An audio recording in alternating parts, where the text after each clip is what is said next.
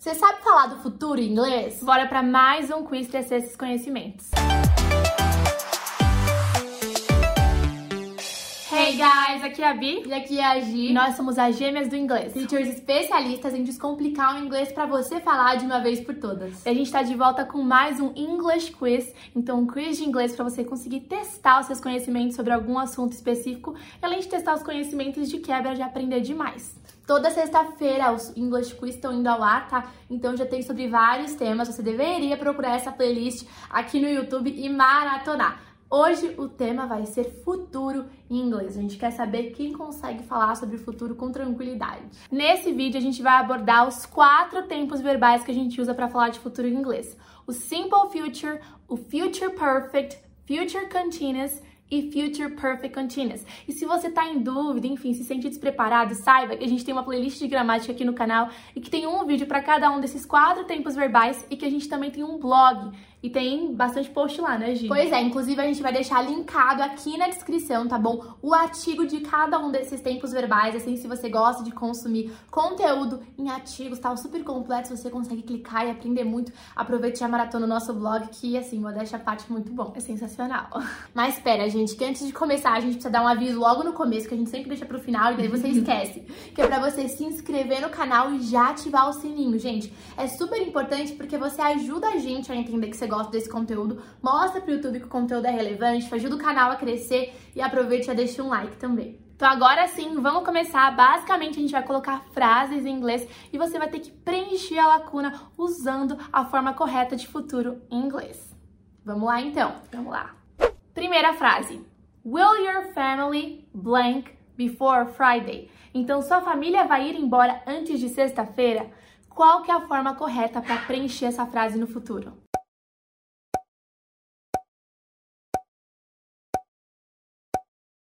A resposta correta é a alternativa A. Will leave, tudo bem? Quando a gente usa o will, a gente usa o verbo na forma base, portanto, alternativa A. Will your family leave before Friday? Sua família vai ir embora antes da sexta-feira? Segunda frase. I blank graduate by next year. Qual que é a alternativa correta se a ideia que a gente está transmitindo nessa frase é que eu terei me formado no ano que vem?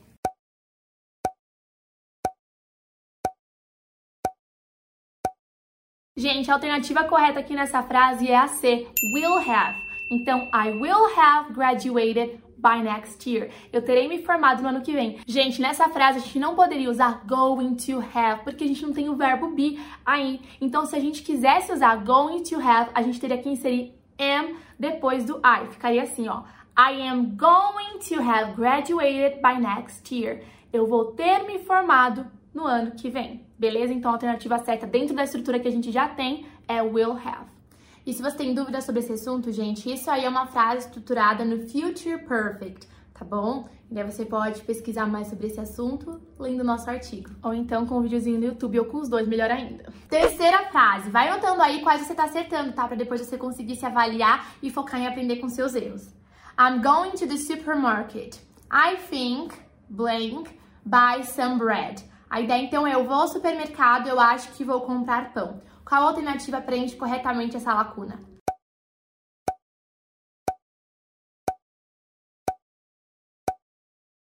Gente, a alternativa correta aqui é a letra B, I will. Esse I apóstrofo LL, ele nada mais é do que a contração do I will. É a única alternativa que faz sentido aqui quando a gente tá falando de futuro. Então a frase fica I'm going to the supermarket. I think I'll buy some bread. Quarta frase. The train blank at 11:45. Então a ideia que a gente quer transmitir é que o trem ele sai às 11:45. Que palavrinha preenche melhor essa lacuna para falar de futuro?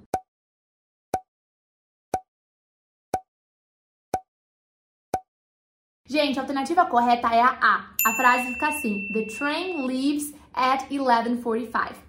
Quando a gente está falando de um futuro bem próximo e de um futuro que é relativo, relacionado né, a, um, a um evento que acontece frequentemente, a gente pode optar por indicar esse futuro usando o presente simples, especialmente porque nessa frase tem um elemento que deixa claro que essa, esse evento vai acontecer no futuro. O trem sai às 11h45. O horário já me diz que vai ser no futuro. E como provavelmente é o horário que o trem sempre sai, foi a opção usar o presente simples e tá tudo bem, tá? O inglês permite essa versatilidade, né, entre os tempos verbais e os significados. Então vamos lá, quinta frase, fica bem ligado. Como você completaria essa frase aqui em inglês?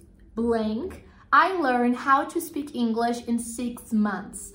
Então, vou aprender a falar inglês em seis meses? Qual que é a palavrinha correta?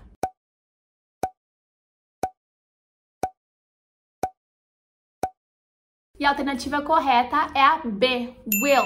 Will I learn how to speak English in six months? Então eu vou aprender como falar inglês, a falar inglês em seis meses. É a única que faz sentido, porque going to sempre tem que ser acompanhado com o verbo be. Aqui ele tá sozinho, então não faz sentido. E a última também não faz sentido, só o will fica bonitinho aqui.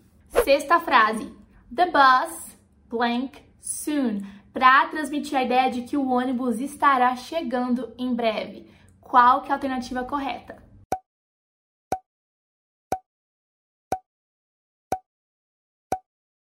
E, gente, a alternativa correta é a C. Realmente, se você analisar cada uma das opções, a única que está estruturada de maneira correta e que faz sentido é a C mesmo. Eu poderia falar the bus will arrive soon, mas daí a alternativa A tá errada porque eu coloquei com ING no final do arrive, né?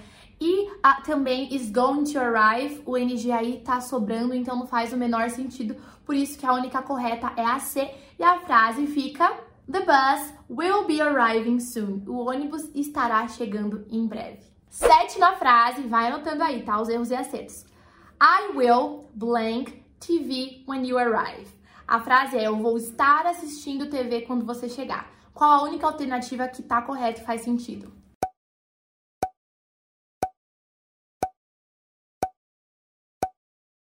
A única alternativa correta é a B, be watching. Então a frase fica: I will be watching TV when you arrive.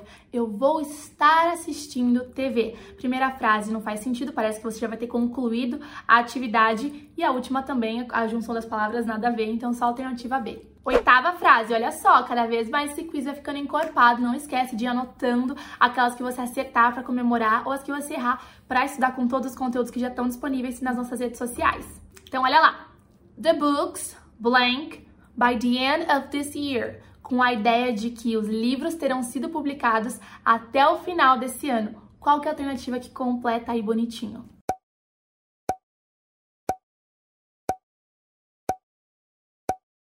Muito bem, a alternativa correta é a C. A ideia que a gente quer transmitir aí é que em determinado momento do futuro, no final do ano, os livros já terão sido publicados. E o jeito correto de expressar essa ideia em inglês é falando the books will have been published by the end of the year. Então, os livros terão sido publicados até o final do ano. Beleza? De novo, vai anotando as suas dúvidas e depois maratona a nossa playlist sobre futuro inglês. Frase número 9, a penúltima. Are you blank sleeping when dad gets home? E aí, qual que é a frase qual que é a palavrinha, né, a estrutura aí correta, a alternativa correta para a frase que significa: você vai estar dormindo quando o papai chegar em casa?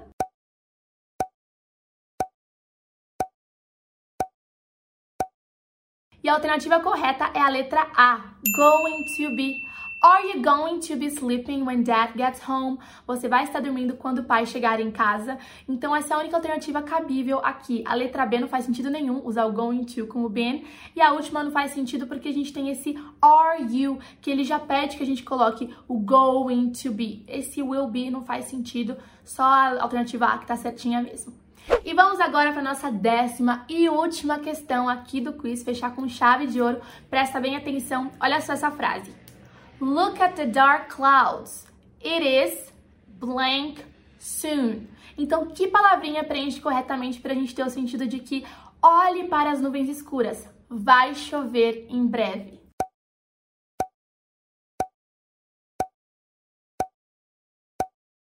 E a única resposta que faz sentido é a alternativa B. E a frase fica: Look at the dark clouds. It is going to rain soon. Então, olhe para as nuvens escuras, vai chover em breve.